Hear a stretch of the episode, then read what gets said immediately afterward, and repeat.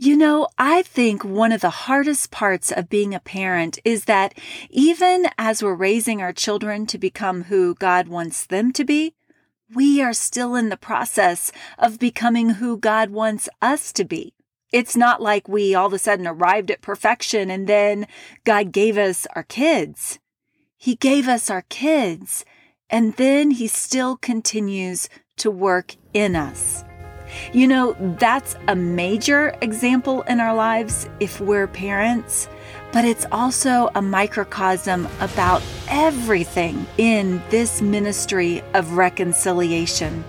Hi, my name is Tasha Williams, and in this Family Disciple Me podcast, we are diving into the second of a two part series that we're calling The Mending. Thanks for joining me. If you haven't yet had a chance to listen to part one of The Mending, I encourage you to go back and listen to that podcast episode first because this episode builds on that one. Also, the discipleship conversation that goes along with this episode is available in the show notes. In the last podcast, we talked about how God changes us. I was calling it the mending, and the mending of reconciliation doesn't start out there, it starts in here, in me, in you. The theme verse for this discipleship conversation series is 2 Corinthians 5:18, which says, "Christ reconciled us to himself and gave us the ministry of reconciliation." Now, just by way of review, I want to, to go back and circle to the fact that in this one short verse, there are two different Greek words that are translated almost the exact same way. The word reconciliation at the end of the verse means to change, to restore, to exchange for favor. And personally, I kind of like that word. I like the idea of things being changed for the better. But the first word that similarly translated, the word reconciled, means I change, I exchange. Here's the problem. The mending starts in here, but we're still broken people. We haven't got it all right. It goes back to that moment with our kids that we're trying to help them become the people God wants them to be when we're still in process too. What do we do with that? How do we go about living the ministry of reconciliation when we are imperfect, broken people?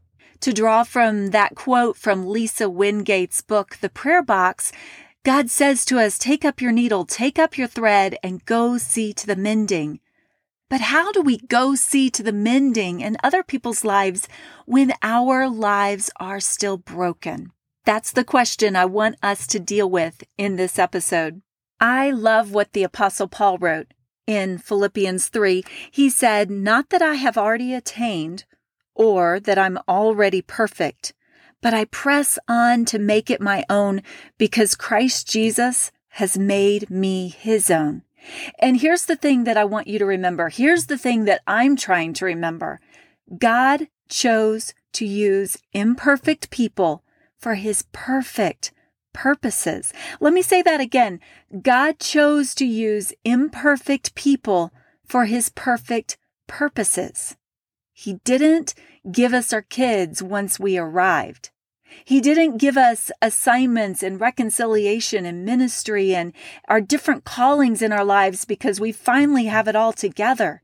He recognizes the reality of who we are and still even as He's doing the work of reconciliation in our lives, He calls us to the ministry of reconciliation. In his amazing passage in Philippians 3, Paul wrote in verse 17, Join in imitating me and keep your eyes on those who walk according to the example you have in us. And here's the thing maturity is recognizing our weaknesses and still pressing in to live our callings for Jesus. And this is how we arrive to the great and in 2 Corinthians 5:18. Christ reconciled us to himself and gave us the ministry of reconciliation. This is how God uses us to help change the world. I'm going to explain that further in just a moment, but before I do, I want to back up to the verses prior to verse 18 in 2 Corinthians 5. Verse 11 through 15 says, Therefore, knowing the fear of the Lord, we persuade others, for the love of Christ controls us. He died for us, that those who live might no longer live for themselves, but for him who for their sake died and was raised. How God changes us starts with an honest assessment of ourselves. And by way of review from these verses, what am I afraid of? What is controlling me? What am I living for? I hope that since the last podcast episode, you've thought about those questions and you've come up with some honest answers. And here's where we go next with that. Verse 17 says, If anyone is in Christ, he's a new creation. The old has passed away. Behold, the new has come. And that word behold means look, see, notice. This is the external change that's showing the internal change that's happening in my heart. And that phrase leads us into verse 18, which says, All this is from God, who through Christ reconciled us to himself and gave us the ministry of reconciliation. The and in this verse is perhaps one of the greatest in scripture. And I'm leaning into this and speaking this into you and to my life because it is so encouraging if we can grasp the enormity of it. God is working in our lives. He is reconciling us to Himself. He is changing us. He is making us into a new creation. He is doing this amazing work in here. And then He invites us into this work for others out there. Here's where I think it gets kind of fun. That word ministry in this verse comes from the Greek word diakonion. This word paints the picture of moving quickly to go wait tables. It's the idea of getting busy so busy that you kick up the dust doing what you're supposed to do, not a waiter who nonchalantly walks to the table they're serving, but a waiter who's busy, who's attentive, who's getting things done. And this is the ministry of reconciliation. It's recognizing that God can take away our shreds and tatters and serve up something new in our own lives, and then quickly going to share that good news with others. And what is that good news? Verse 19 says, In Christ, God was reconciling the world to himself, not counting their trespasses against them and entrusting to us the message of reconciliation. So, what do we say to people as we go like servant waiters to the tables of life? What is it that we get to bring to the table? It's this. God is not holding against us our rips and tears, our shreds and shredding. On the menu is healing and hope and forgiveness and love. I don't know about you, but that's a menu that I want in my life. And I want that to be a menu that I present to others. The message of reconciliation is look what God offers us for free. 2 Corinthians 5:20 says, "Therefore we are ambassadors for Christ, for God is making his appeal through us. We implore you on behalf of Christ, be reconciled to God." An ambassador is someone who takes the leadership role of extending an invitation to someone else. And that is what is happening in our lives as we walk with Jesus. God is calling for people through us. His appeal is an exhortation. It's encouragement. It's an invitation. It's a summons. It's an offer to come dine. And he is extending this through broken, imperfect, fallible, not yet happy ending people who piece by piece he is redeeming and mending. He is making that appeal. He is giving that invitation through you, through me. Friend, we're not ambassadors because we've got it all together. In fact, it's quite the opposite. We are ambassadors because we are broken and mending and still called by the Lord quite frankly, I look at my story and I don't see myself as qualified or good enough. I've got so many thoughts going through my head on a constant basis that I'm not good enough, that I'm not qualified enough, that I don't have it together enough to make a difference in this world. Then there are people in my life who echo that to me. Kind of goes like this Who do you think you are? And then they point out all the tatters and the tears, the rips and the scars, the broken pieces in my life. They just reiterate everything that my negative self talk says and everything that the demons from the pit of hell remind me. The naysayers, the discouragers, the defeaters, the doubters, the demons, all these keep speaking into my life. They're the ones who keep wiping out that great and of the ministry of reconciliation. And if I listen to them, I will never get to being a blessing and going about helping with the mending in other people's lives, I'll be so paralyzed that I'll just be focused on myself and my imperfections and my broken story. But listen to what God says. He says, in a favorable time, I listened to you, and in a day of salvation, I have helped you. Behold, now is the favorable time. Behold, now is the day of salvation. That's 2 Corinthians 6 2. But this passage is a quote from Isaiah 49 8 that goes on to tell us what our message is right now. Say to those who are bound, go free. Say to those in darkness, walk in the light. And friends, this is the exact message our world needs right now. And God says, Behold, now is the favorable time. Now means the present, the immediate, at this instant. It's not when we're all perfect. It's not when we've got it all together. Not when we finally got our happy ending. But now, which brings us to this very moment. As 1 Corinthians 5:18 begins, all of this is from God. He reconciled you to himself. He's changing you as day by day you let Him do His reconciliation work in you, and then He calls you to the ministry of reconciliation. That's your place in the world where you can go see to the mending. In the last episode, I read a quote from the book The Prayer Box by Lisa Wingate, and I just want to remind you of one phrase from that now.